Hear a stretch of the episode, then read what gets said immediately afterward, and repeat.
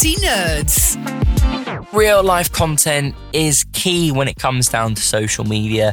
You should not just be posting graphics or images, you should be posting real life images.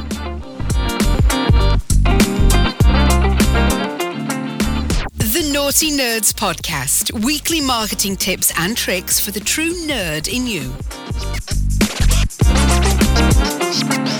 Hello and welcome to another episode of the Nauti Nerds podcast. In this week's episode, I'm living on the edge for two reasons. I'm recording this podcast and I am four minutes away from a discovery call and I don't know if they're going to join or not. So I might pause this halfway through and then come back and finish up my thoughts for today. But also in a more important news, when this episode goes out, I will be in. Keys are in the door. I have opened the door with Jake. We have rushed in into our new home, which is very exciting.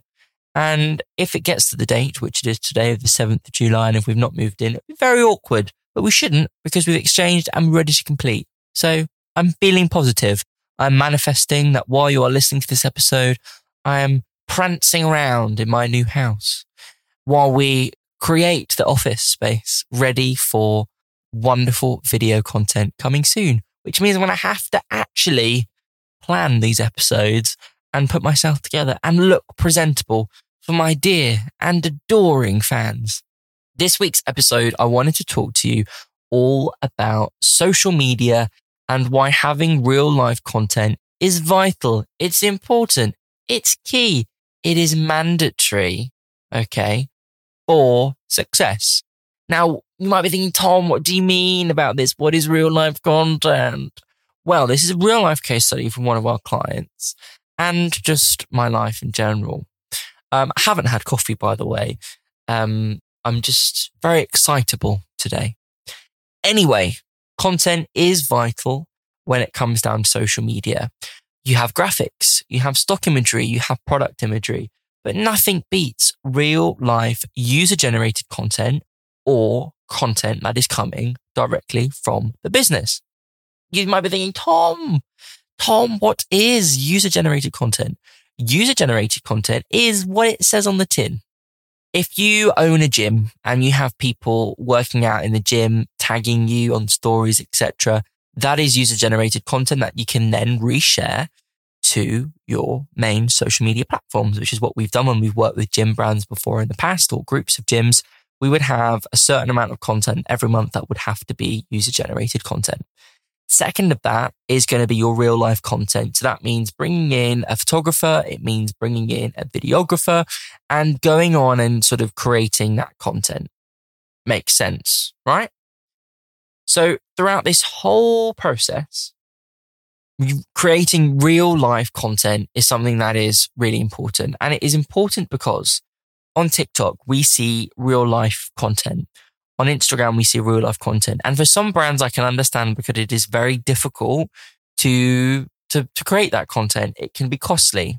Okay. It's an investment at the end of the day because you need to pay for a photography or videographer team to come and create that content for you, which is what we do for some of our clients. And we have done in the past for some of our clients when we've gone and done photo shoots to, to get content and to put it all together and video shoots and adverts, etc.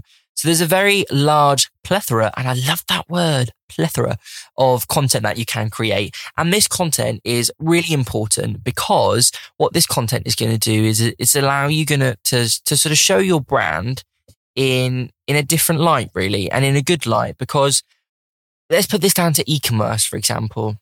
When people have a product and I am in front of me, okay, um, I'm holding the viral TikTok cup, which is a dupe of the Stanley Cups, I believe, from America. Uh, it was £20 off TikTok Shop. I love TikTok Shop.